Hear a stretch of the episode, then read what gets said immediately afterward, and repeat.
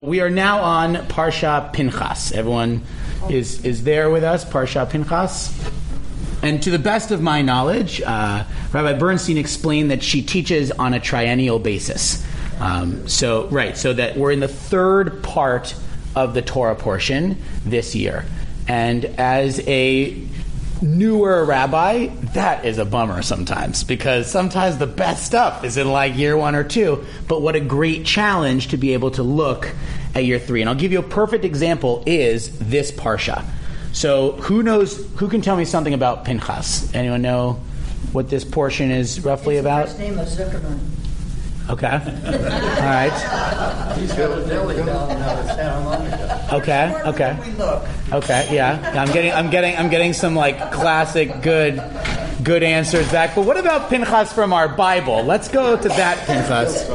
So Pinchas is a character that's famous for killing people, which is a really odd space to start with, right? Pinchas is this zealot that is so zealous that he sees two people being too publicly affectionate, and he throws a staff and it goes through a spear and it goes through both their hearts.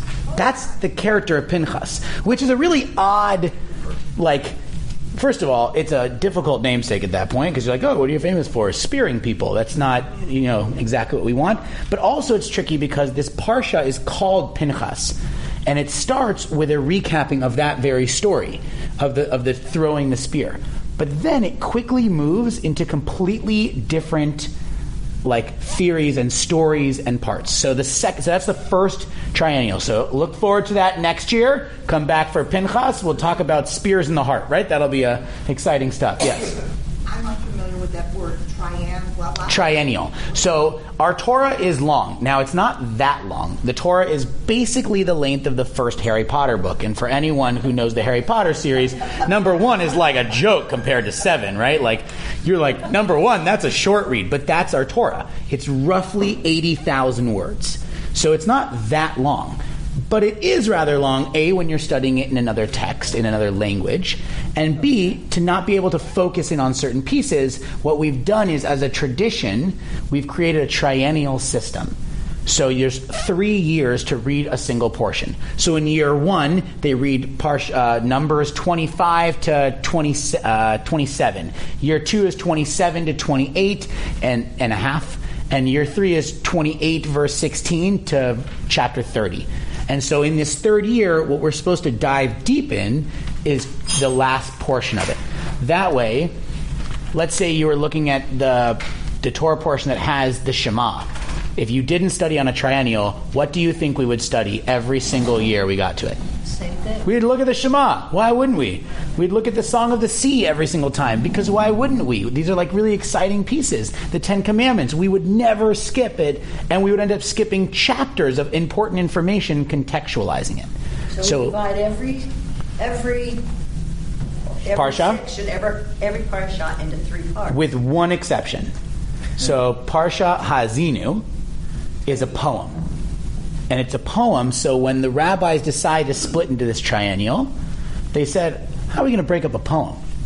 We can't break up a poem.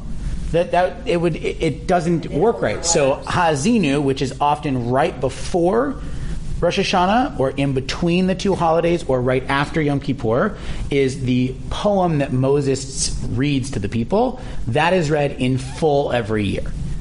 Um, and I only know that because it was my father and my Torah portion, so I act like I know all that by heart. But honestly, Hazin is just a very special portion to me, and I had to do the whole thing for my bar mitzvah without any triennial breaking, so that was a bummer. Um, And the other thing with the Torah is that the intensity is such in every section that if you just scanned over the entire parsha, you'd miss the intensity that we unpack every week in each of the triennial parts. Well, that's exactly right. When I say it's the length of Harry Potter, the difference being for every three words in Hebrew, we could have three paragraphs of English to unfold it. So you have to break it down and look at the smaller pieces if you really want to dive deep and understand what there is to learn. Um, so, but going back to Pinchas, the reason that it's such an interesting triennial piece, year one, the story of Pinchas wrestling with whether or not you like this character. Year two, you've just had this character uh, of Zelophehad, who is introduced in the portion and three lines later passes away. And the reason this happens is the whole second year of our triennial is based on his five daughters going to Moses and saying, Your rules are outdated. They're already a problem. Now, if I'm going to choose a part of the triennial to read, I want to read that. The five daughters of Zelophehad go to the guy in charge and say, You're doing something backwards. Moses goes to God, and what does God say? They're right. Change it. Change the laws. Now, that's crucially important because there are parts of Judaism that believe that laws are not changeable, that you can't make adjustments to Judaism based on need. But this Torah portion literally spells out the process of making change. And then in a few weeks from now, we're going to go back to the same story when some people from the tribe of Manasseh say, okay, wait, you let the daughters have property. What if they go marry men from other tribes? Then we have a problem. And you see the human aspect of playing out what happens when divine law changes. So it's a fascinating read. And then we have year three. We turn to chapter 28. So who can turn to chapter 28 and read for me? I think it's verse 16. Numbers 28. Oh, numbers.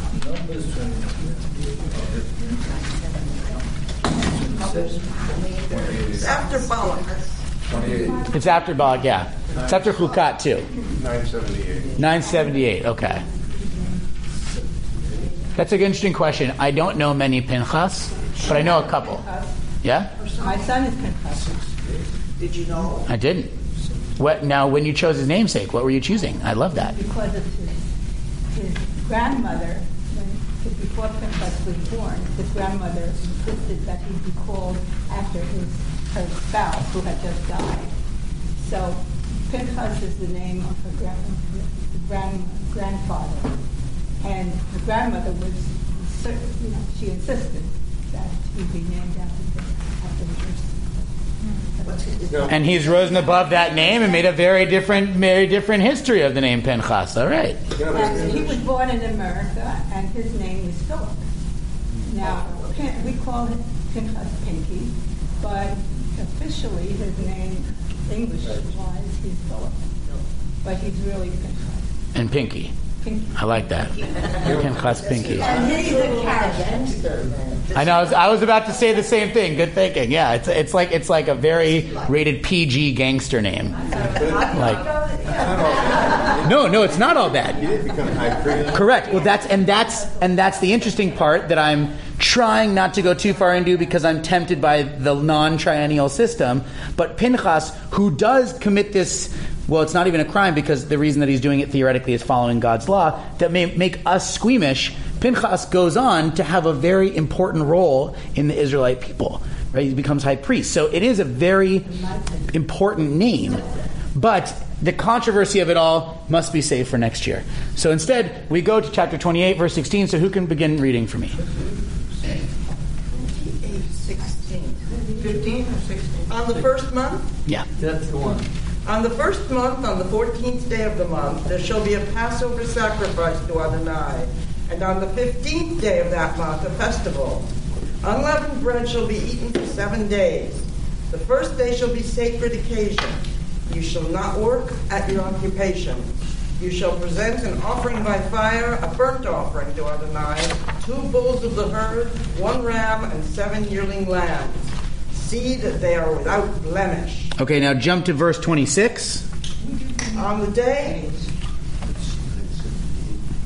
on the day of the first fruits, your feast of weeks, when you bring an offering of new grain to, the, to Adonai, you shall observe a sacred occasion. You shall not work at your occupations. Okay, now jump to chapter 29, verse 1.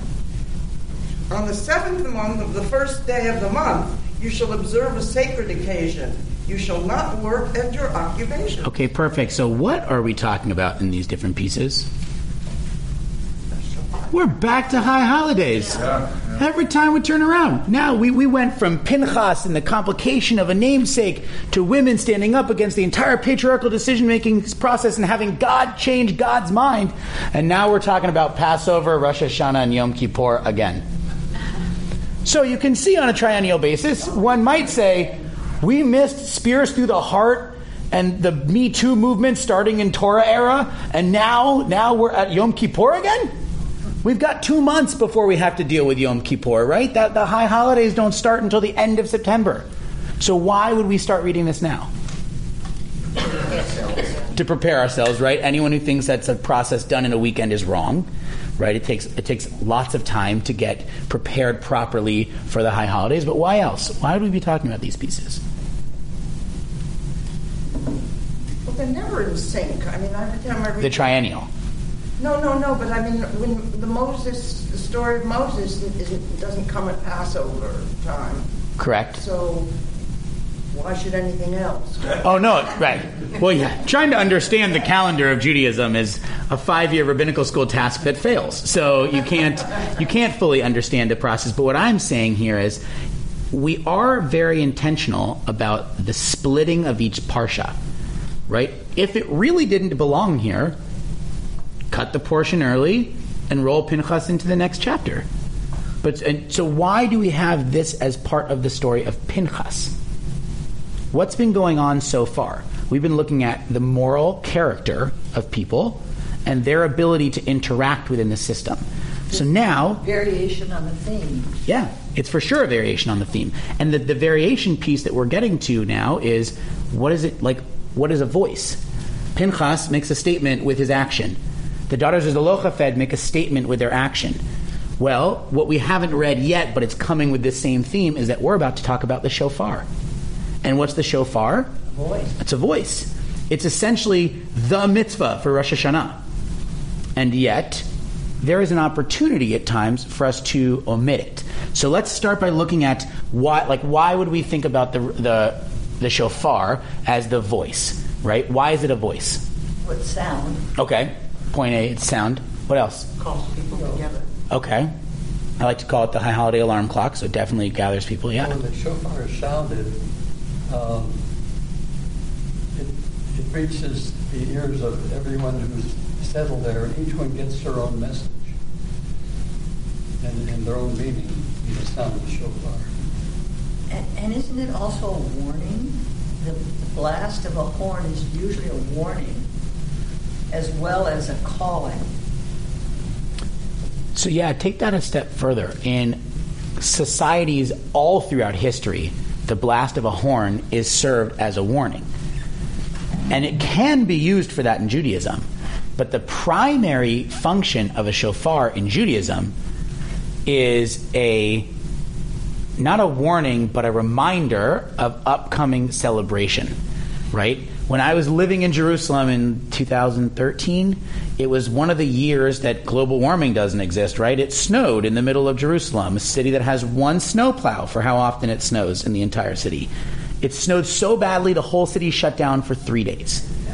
Okay, and I was living close enough to the wall that uh, when it started snowing, my wife and I ran to a store and bought boots because we didn't have anything for weather. And we bought boots and really thick socks, and we went back home. And so when everything shut down, we could walk. So we put on our boots and our socks, and we walked down to the old city, and we found that the Kotel, the western wall, was empty. So empty, in fact, that a group of us, of both men and women, were able to take a picture on the men's side because there was no one praying there. So we weren't bothering anyone, and we had a picture taken, which all of us together, which was on my Facebook, somehow ended up at the Reform Movement's biennial on like a 30 foot screen because because I think it's probably the first time in a number of years that men and women have stood together in one side of the Kotel, right? Which was a was a symbolic thing. But the reason I'll never forget that day wasn't a picture we took on my iPhone. When we first got there, we went to a balcony that overlooks the Kotel, and there was a man that walked out with a massive three foot shofar and just blasted the horn as loud as he could. And someone in my group said, "Why would he do that? What is this? This isn't. We're not near Slichot. We're not near high holidays. This is December." But he was blasting the horn to say it's snowing at the Kotel, right? This is a moment to see, and no one was there to see it. So he took the blast and he used it as a reminder of a momentous occasion. Get out here, see what it looks like to have snowfall in the old city. And that's what we use the shofar for more than anything else. We use it as a blast for occasions to remember, places to celebrate, moments to be incredibly present. It is, of course, able to be used for other pieces, but that's where Judaism differs from other um, societies through history. Is that the shofar blast was used not only for the warning of war, but also for the like wake up call and reminder of like living your life. Yeah. So, um, with that argument, with what you told us about um, the different uh, holidays where you should not work, why is the shofar not sounded on the first day of Pesach? Um, it's only sounded on the high holidays, but it sounds like the first day of Pesach is a, a fairly momentous um, uh, occasion. So let's let's. I, I will get to that answer, and I'm going to do a super rabbinic roundabout way. Is that okay? What's the first month of the Hebrew calendar? Oh, Nisan. Nisan. What holiday is it? Nisan. Pesach. What do we call our New Year? Rosh Hashanah. When is Rosh Hashanah? January. Well, it's in the seventh month. We read it just now, right? In the on the fifteenth day of the seventh month is Yom Kippur. How do we have a high holiday celebration on the seventh month of the calendar? That would be us saying Happy New Year in July. Doesn't that seem kind of crazy? Why? Why does Nisan the first month, and yet we don't celebrate the high holiday, the, the New Year, until the seventh month? And one of the trickiest parts of it is that's because Judaism has four high, four New Years, not one, not two, four. So let's name the four. We have Rosh Hashanah, we have Pesach. Say the next one. So it's Shavuot, and the last one is Tu B'Shvat, Oh, yes. which is the one that everyone's like, huh? Uh, yeah, huh? But it makes sense. New Year's of trees, let them go through a cycle. New Year's of the reflection of the Exodus, let us go through a cycle. The New Year of reminder of self reflection, that's where we have our high holiday. And the fourth one's for cattle, it's less exciting. The reason that it matters that we have multiple New Years is because we're not na- claiming that one is more important than the rest. I know that like society has done that with the way we've elevated Rosh Hashanah and Yom Kippur, but Rosh Hashanah and Yom Kippur are meant for self-reflection, right? How many New Year's resolutions have been not what I'm going to do, but owning what I did wrong, right? And that's the Rosh Hashanah Yom Kippur process, and that's why the shofar is used in that moment. When does Shavuot fall? Seven weeks after Pesach. Okay, so it's birthing. It's what? It's birthing. Correct. You, right. Well, there's there's the right. And lambs and all, that's when the animals are born in spring. Right. But but the part that's confusing, and that actually might be the simple answer, and I'm overcomplicating it, is how this holiday that we associate to the the birth of the, the tradition is also with the cattle and with the different livestock. But the reason that the shofar is blown is because a holiday needs a symbol. Right? And if you don't have the symbols, it makes it really hard psychologically to connect to the holiday. So Pesach has its symbol, right? It's matzah. We have a symbol. And not only is it a symbol, we all feel it, right? By like day six. That's a very strong symbol, right? It's a lot of, it's a lot of matzah, right? So you need the shofar to be our symbol for the other high holiday to lift it up and elevate it to this level. Now, here's where I think it gets really interesting. The shofar is considered the mitzvah of Rosh Hashanah, right? It's the major symbol of the holiday. So, just for the sake of making a point about which day the holiday falls, is there ever a time in which we don't blow the shofar? On Shabbat. Why? It's work. Okay. Has it, who here knows how to blow a shofar? Does it does it feel like much work? Maybe the whole set, but does it feel like much work to blow the shofar? Mine does. Work. okay, if you're not very, if you're if you're still learning to use that specific shofar, it might have some difficulties. Um, I'm not a good shofar blower, so every year it's, it kind of like raspberries out at the end. It's a really, really. You keep blaming the person and not the shofar. Well, for me, my shofar is a really easy shofar to blow. It, it is literally the person. But there are difficult shofars, right? But but wh- why do you really think we're not blowing the shofar on Shabbat? We do, right? We sing, we still say our prayers. I mean, what do you think is harder, blowing the shofar or not drinking water for 25 hours? Right? So it can't be the difficulty. Why are we not blowing the shofar on Shabbat? Because it's meant to be introspection, and the shofar is out, outer demand. Say more about that. Well, Shabbat, you're supposed to withdraw into wholeness, you don't need something outside to Yes, remind you to do that. Okay. If it's calling people to, of a, of a, of an event, we're not, we're not thinking about events, we're thinking about self-reflection. Okay. No, but Rosh Hashanah and Yom Kippur are self-reflection also, so. They are. It In- But in a group, But, but Shabbat comes every week and it's part of our every, you know. And maybe it would cheapen it if It's it our were most every important- Shabbat too. If it were ordinary every week, it wouldn't have the same impact as it does. You're talking about the high holiday piece. Right. For sure, I agree there. Um, though I will say, it's interesting. The psychology of if you do something too often, it becomes normalized, gets challenged with Shabbat. Because the more you do Shabbat, I feel like the more spirit and like f- of feeling and emotion actually is drawn into the day, right? The more I observe Shabbat, the more I actually feel that rest. Each week, it, it almost builds on top of itself.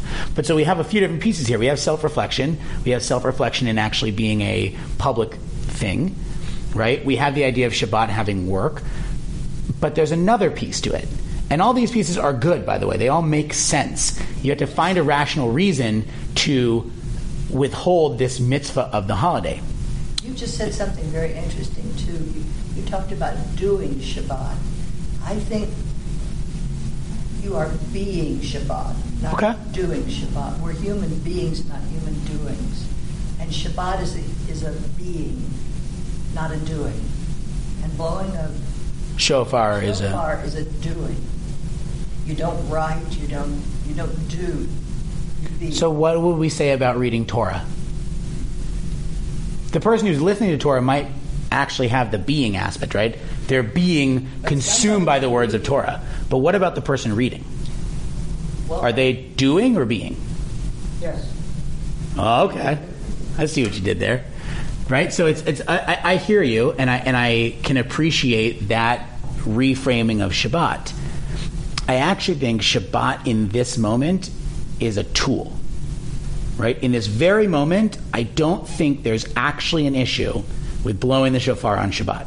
Because like I said, if Yom Kippur falls on Shabbat and my Shabbat experience is eating challah and lighting candles and having a nice glass of wine, none of that Manischewitz shenanigans, right? But having a nice glass of wine and sitting with my family, I can't do that on Yom Kippur. It it literally strips away part of my Shabbat experience. So I, I'm not sure that it's that piece. But something that I really have grown to love in an explanation is that the absence on shofar, of shofar on Shabbat, is a statement of the occasional uh, relative unimportance of symbols in Judaism.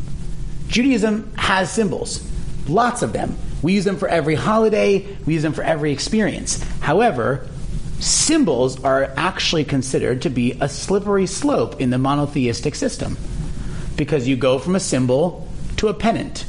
You go from a pennant to a statue. A statue creeps into an idol, and an idol becomes pushed back against God. That's Mayor Gordon's whole thesis about Right. symbolism. And yet we use symbols in Judaism because we understand the psychological impact of having tangible things to hold on to for each holiday. And the shofar might be one of the strongest symbols in our tradition. When you said doing versus being, all I can think is when I sit and someone who can really blast the shofar blast it, I literally feel it inside of me. It penetrates right through because of the way how strong of a sound it is. So I find it to be an incredibly impactful experience. But by withholding it on Shabbat, what are we saying? We're saying it's still Rosh Hashanah. We're still going through introspection. We are the same people with the same process and the same needs. The symbol was important. It is not so important that we lose the holiday without it. Right? It's not imperative. And that's a really important statement because what is the only imperative notion in all of Judaism? There's one. It's a hint. One. God.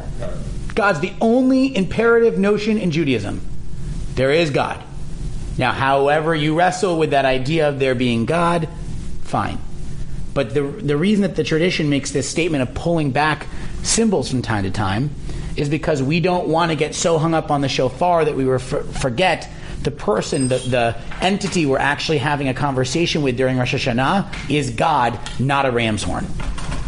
And if we never have a moment of pulling back from that, then we don't have the opportunity to recognize the actual subject that's so important. Yes? Rabbi, is there some way one can approach the notion of the Kabbalah um, by way of understanding that it's the horn of the, of the sheep, something that unites us with the world of cattle and with the world of sheep? Can you repeat the beginning of the question? Well, I, I, I can't divorce the musical function from the origin. Got it. Okay. And the origin is the, is the music made from the ram's horn. It's the last, in some senses, of animate creation. And it's especially important, obviously, in the great, the great occasions. But is there a sense in which the um, in which Shabbat tries to break away or, or divorce itself from the world of the ram and the world of the flocks.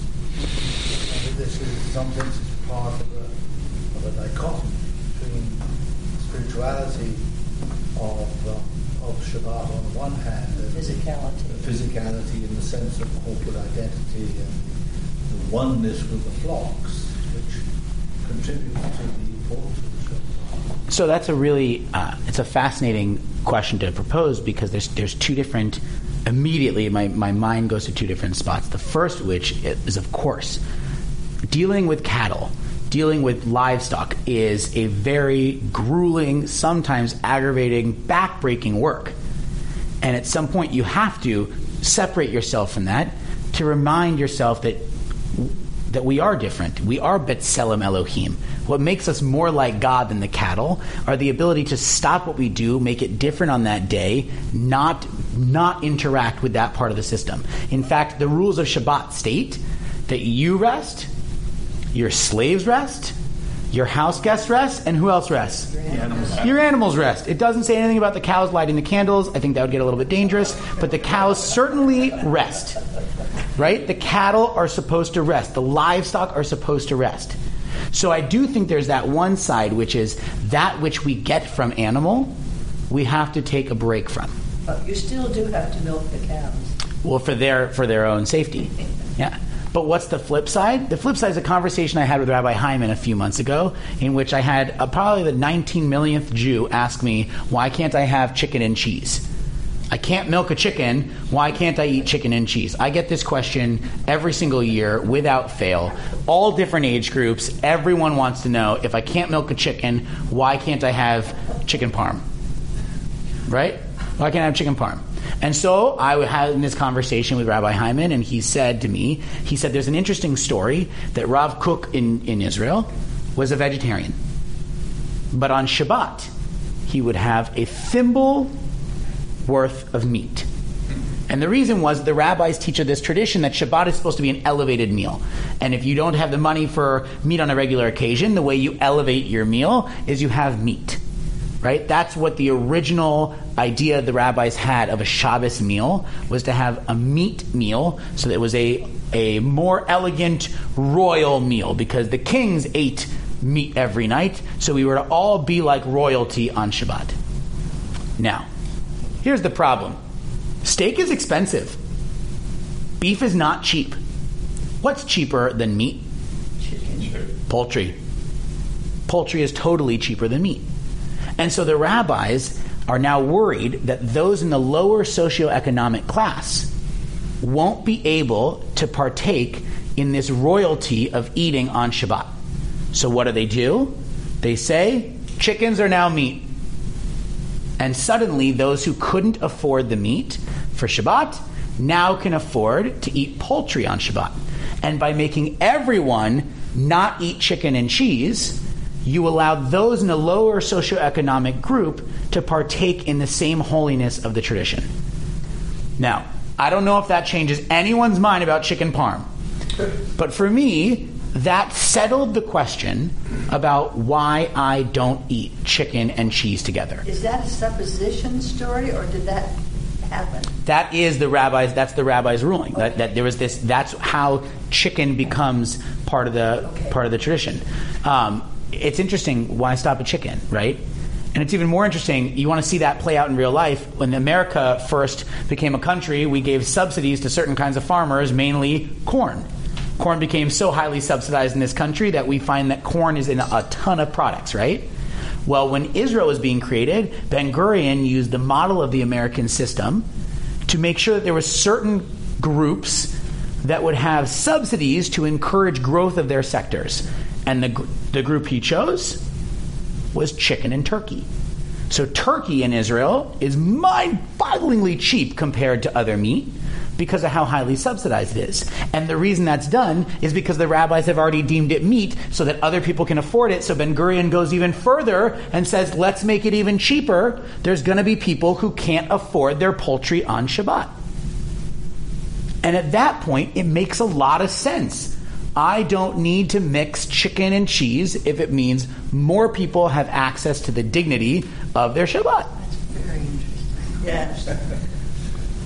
And now that we're this far down the wormhole, we'll go one step further into American changes of Judaism the turkey. Ben Gurion used the turkey, right? But where are turkeys native? U.S. The U.S. And when the Jews first get to America, they have a problem. There's this bird running around with a weird thing on its chin.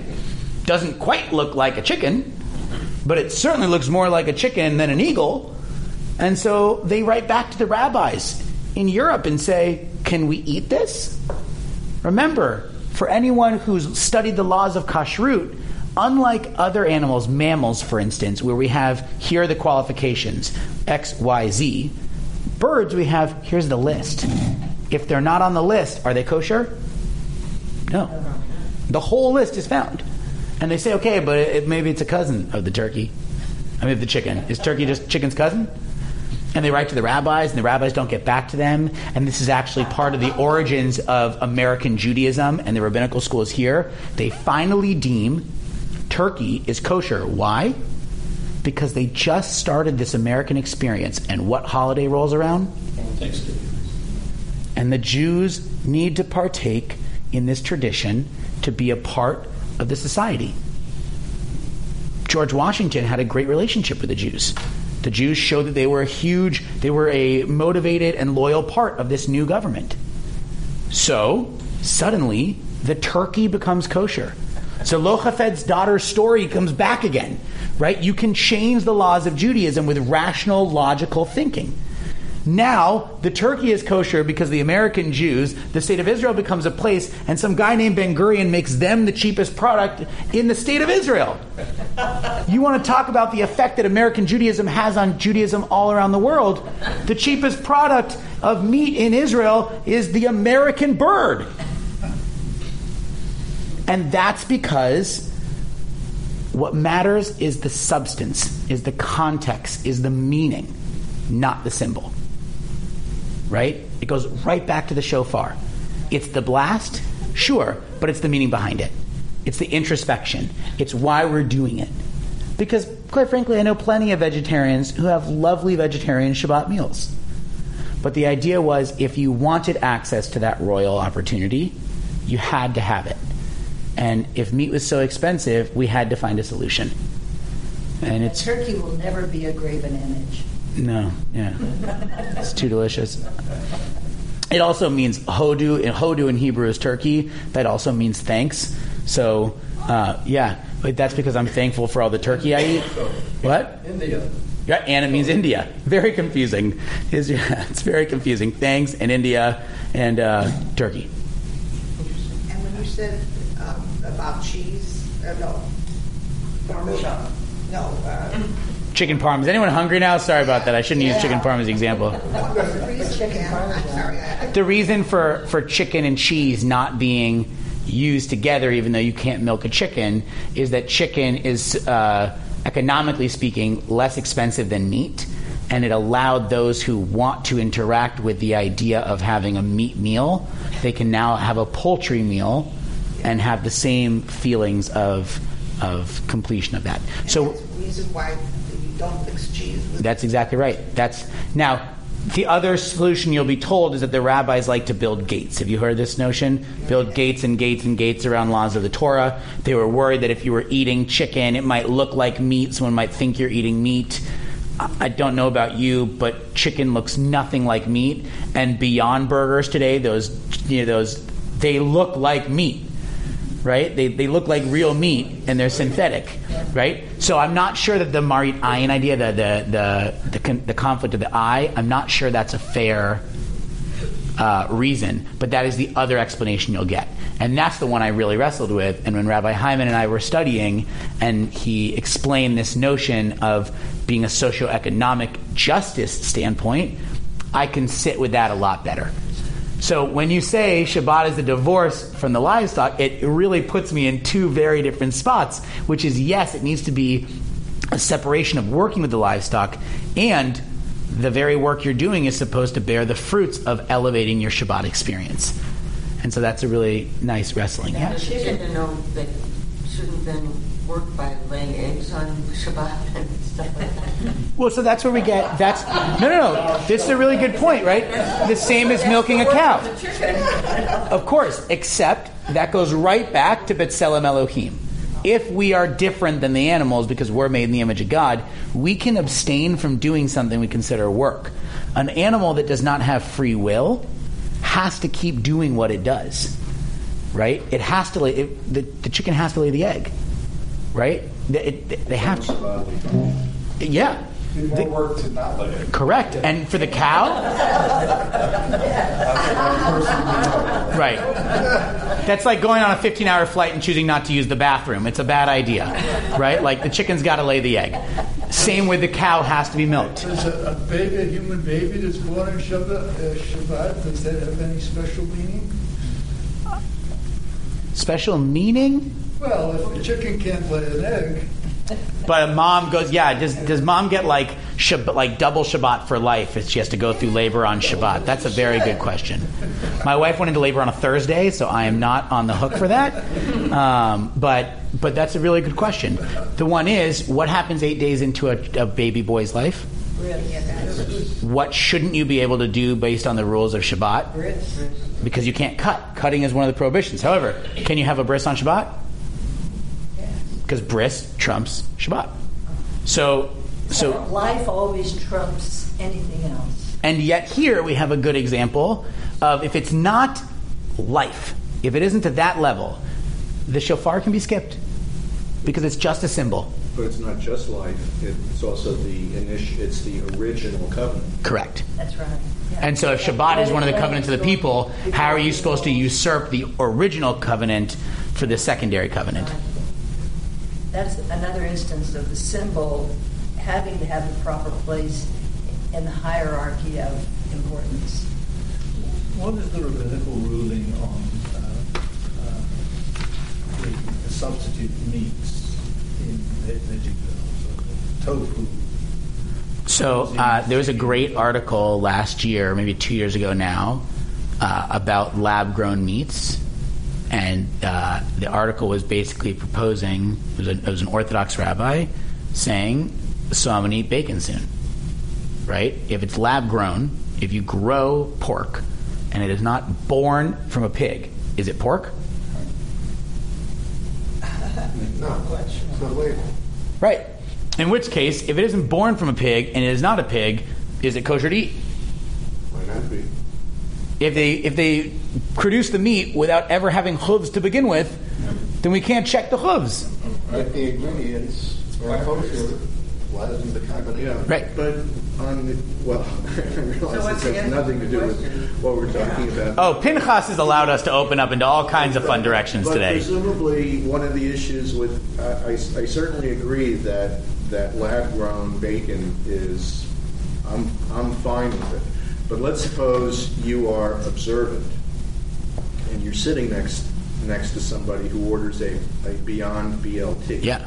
Okay. Now you're going to have all kinds of, you know, your your Yetzer Hara is going to be going crazy. Correct. As to what is this guy doing eating a, a Beyond BLT, and and is and is the and is that is and is would, is it conceivable that you could have a ruling that would say that a Beyond BLT is not kosher simply because you want to avoid all that source for the people who are watching people eating what they think is bacon. So, if you're a believer of the rabbinic rule of gates and gates and gates around the fences and fences and fences around the Torah, and you believe that the reason that we don't mix chicken and cheese is because someone looked over and saw someone having a glass of milk with chicken and thought that might be a cow, which again, questionable. If you can't tell the difference, we have a larger issue, right? But but if it's because of that, then sure. Here's the problem.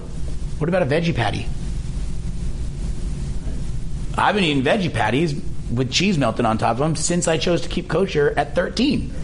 That was like the first switch I made. Can't have cheeseburgers? I'm ordering veggie patties now.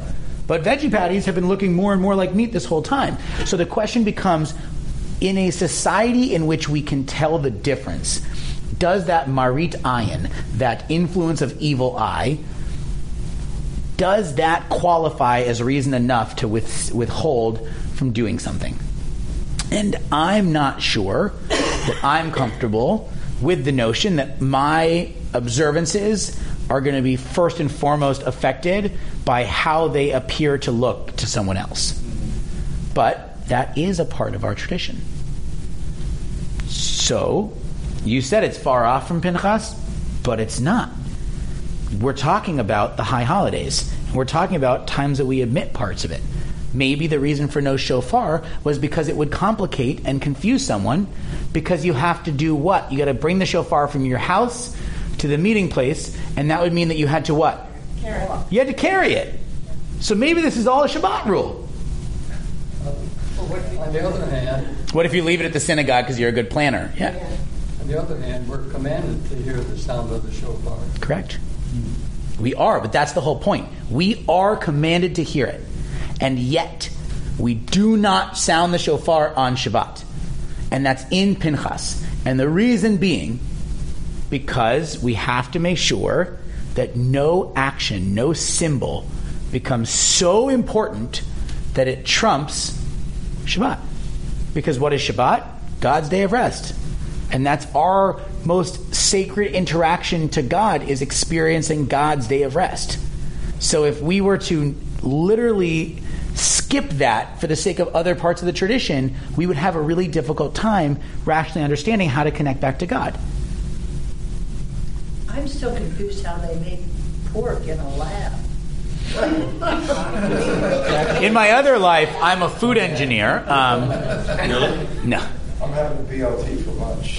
Yeah, it, it actually, Not a real one. it, it's, ac- it's actually, um, one, a good friend is one of the uh, lab techs uh, in Beyond Meat, and the family made a ton of money going into. Yeah. The idea. That, that, that having been said, um, the, um, the beef and everything is made out of peas Yeah. with some beef to make it. The red. It's red.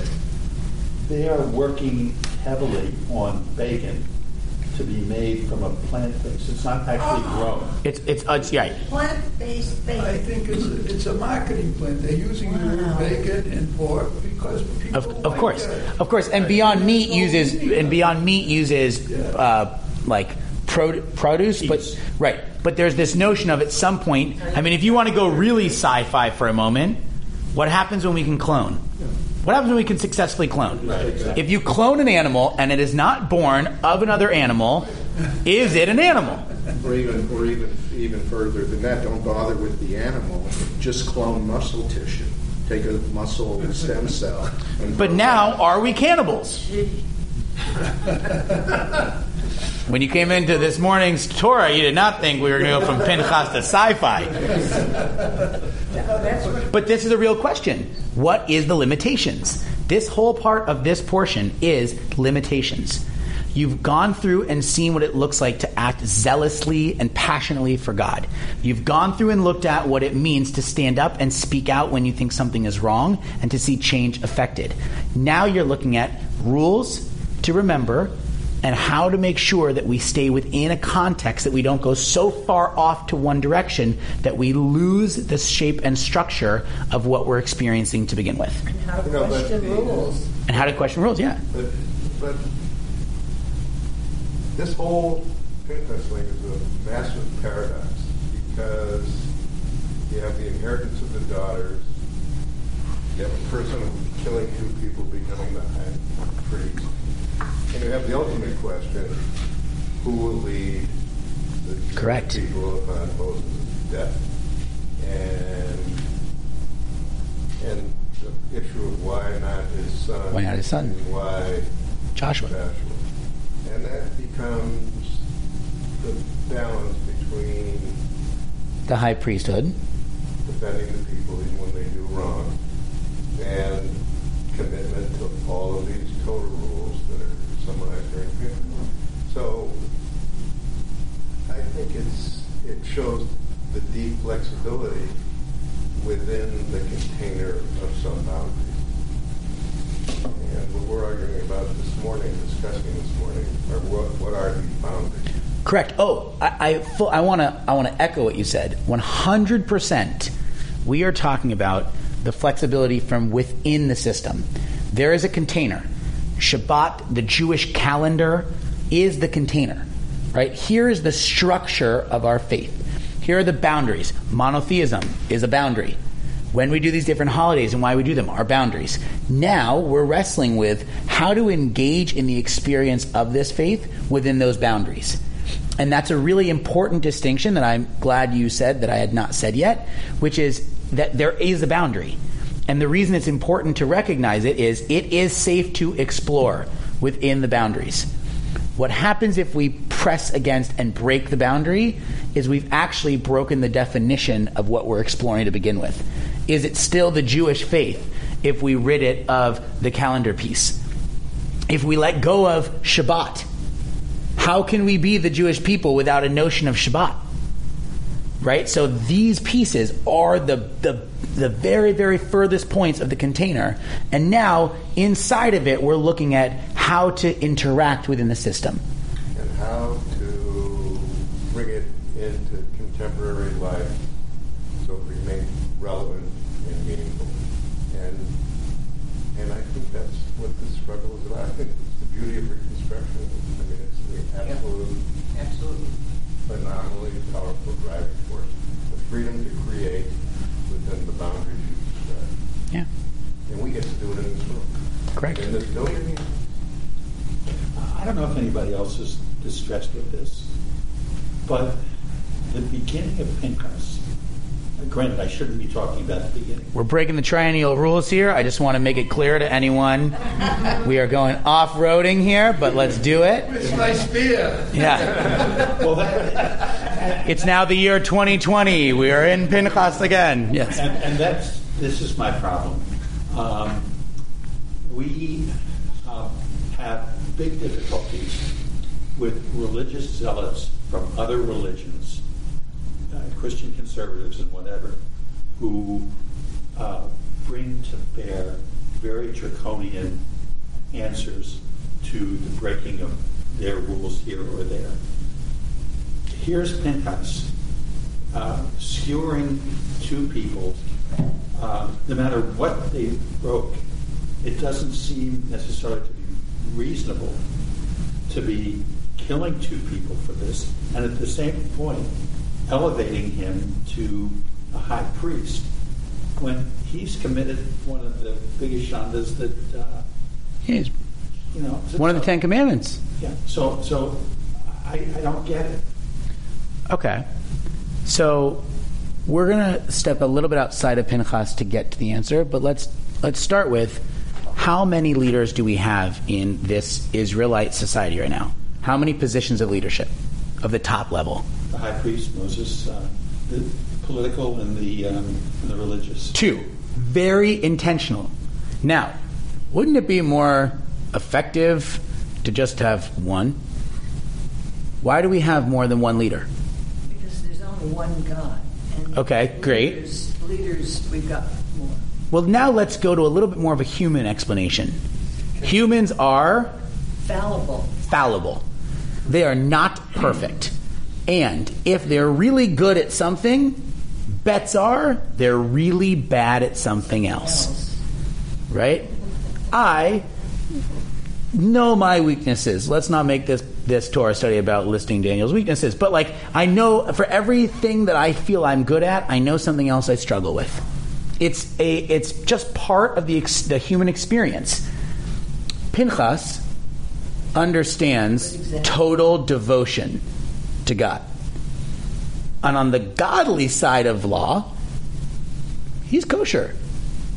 But Pinchas would never have been in Moses' shoes. And there's a reason that Joshua is the person that we end up focusing on. Because you need the character like Joshua, the character like Moses, to worry about the way in which the society functions, the needs of the people, their, their wants, their dreams, their fears, etc.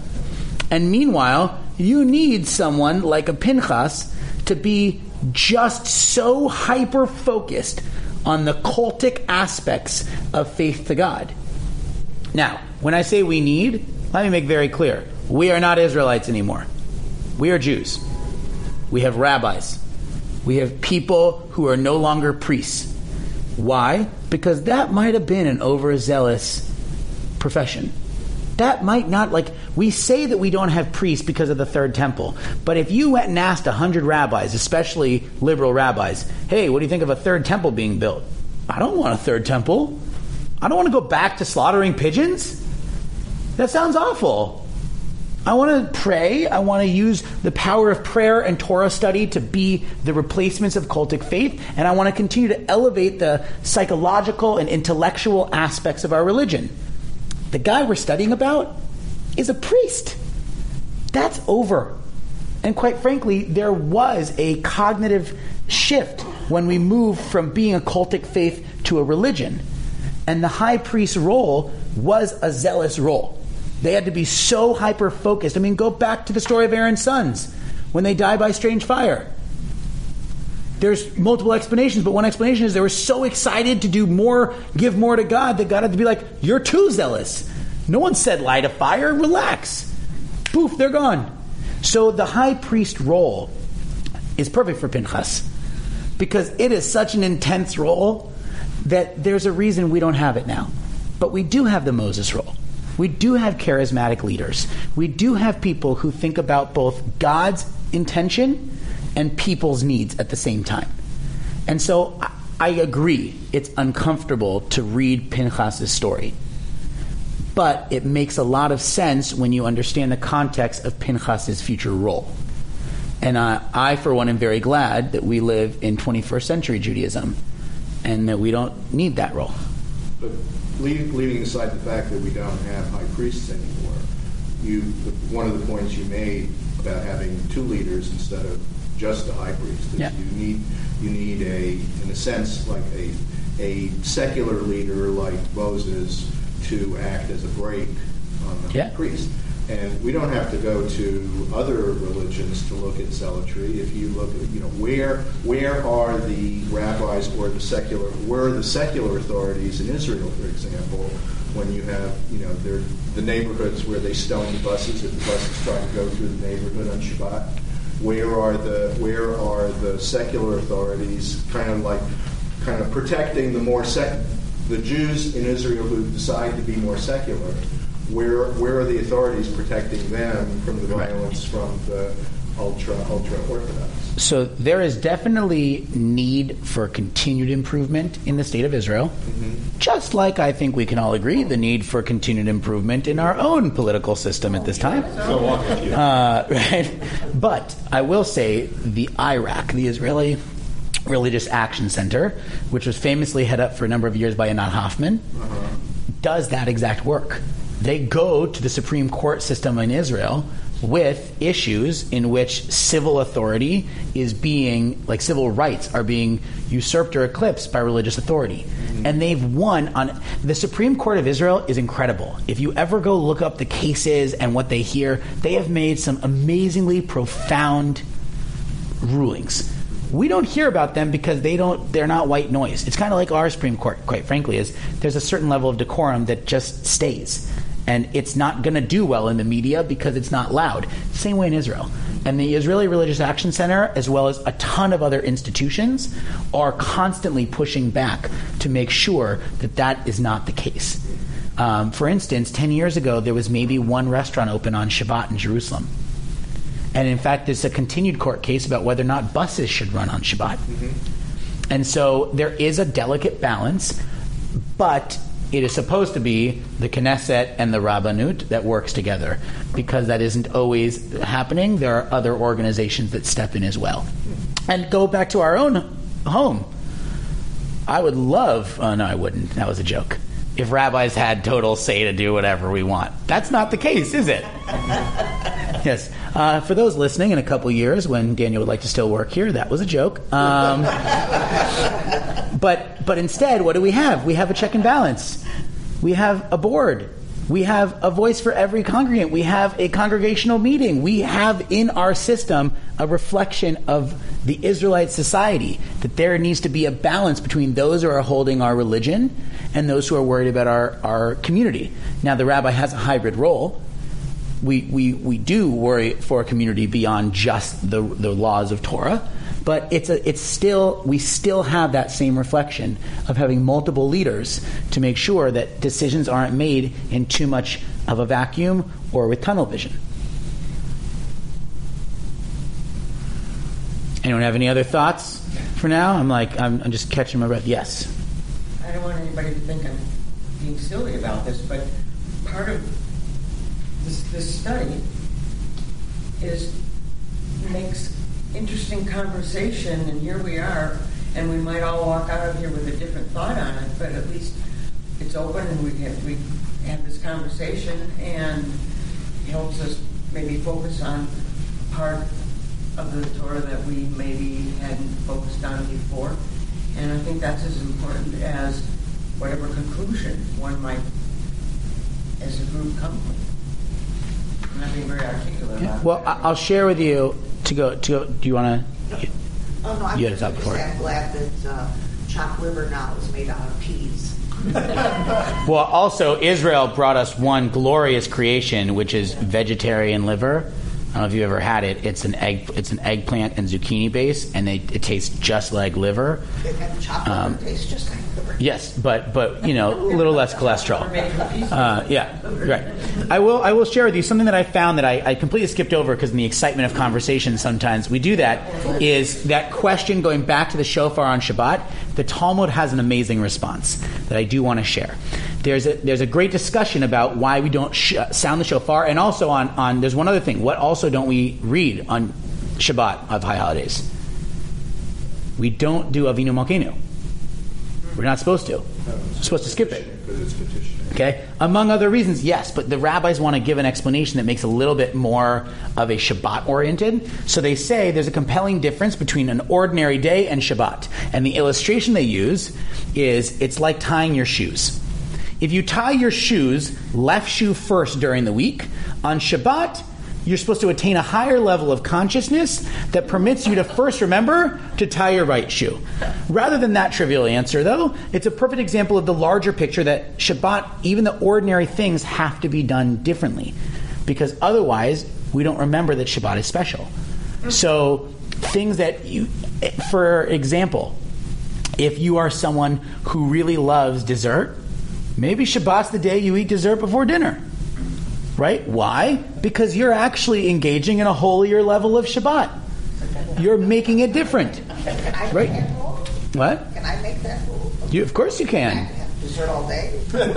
This is reconstructing Judaism. You just we, we started with meat being necessary, and now we're on to babka. Like I don't even know how we got there, but but that's exactly right. Is this idea of making Shabbat special? Sometimes it's omitting something. Avinu Malkeinu in the shofar. Other times, it's restructuring. It's just attaining one step level higher of consciousness by not going into autopilot. Right? And that's a tricky thing to do because if it takes seven days or whatever to form a habit, it's that much harder to remember once a week to break your habits.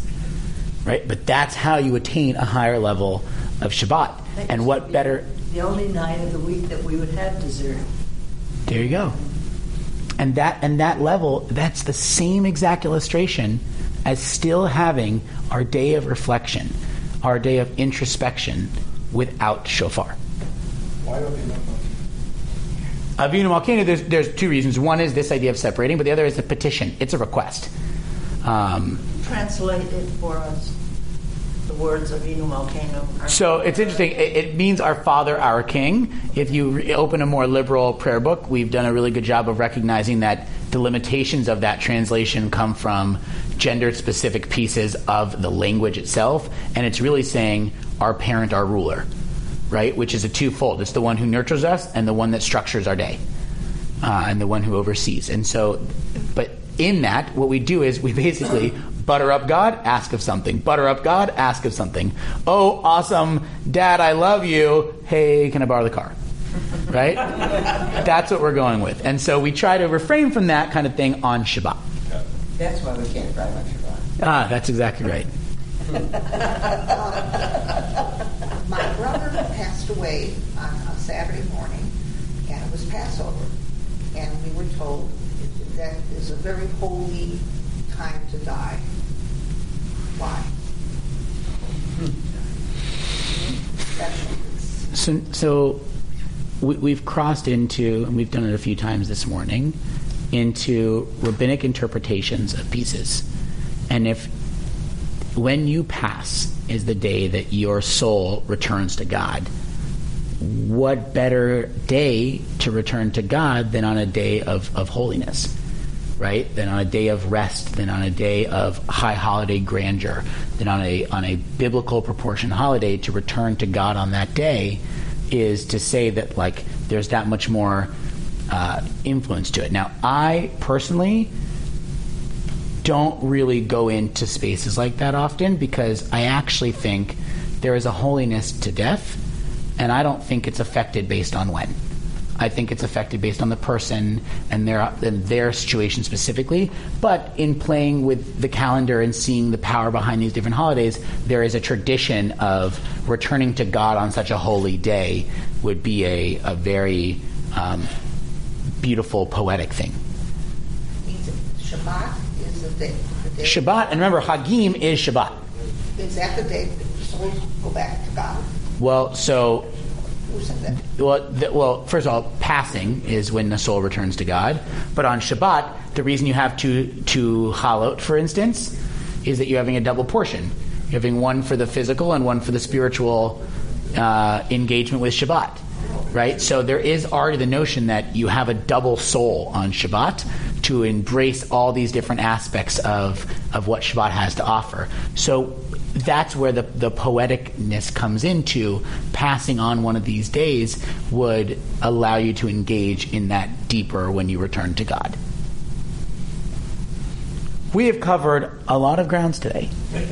Um, this, e- even for me, I think we've we've covered a lot of ground today, and I just want to bring us back to this to this ending point as we wrap up. That that's part of the beauty of a parsha like Parsha Pinchas. It opens us to recognize that we may be frustrated because we want to go into year one's triennial a little bit more, and we'll get there next year too. But that each year we're looking at this, this is a portion that is going to make us look in entirely different directions. And make no mistake, that's very intentional. We are getting towards the end of this book. We are almost done with numbers. We have a few portions left. And then what happens? We go into our second telling with Deuteronomy. So we've got to get through these different concepts and notions and frameworks and the way we think to make sure we're prepared to begin the final piece of our yearly learning of Torah. And so I, for one, am a big fan of this portion. And I, I uh, really appreciated getting what I consider to be the hardest of the three years because you really have to look at something that we all know. We know the high holidays. Can you believe we talked about Rosh Hashanah? Again, two months before Erev Rosh Hashanah. And we're already talking about it again. And that's because it's going to be this process that takes us a while to get there. And to know that we're ready for the holidays, we have to know we've covered the different subjects in our texts and we've prepared ourselves for this level of intellectual thinking. So I appreciate everyone's engagement in Torah study this morning. I hope that everyone got something uh, meaningful and interesting, at the very least, a conversation starter. And I wish you all a Shabbat Shalom.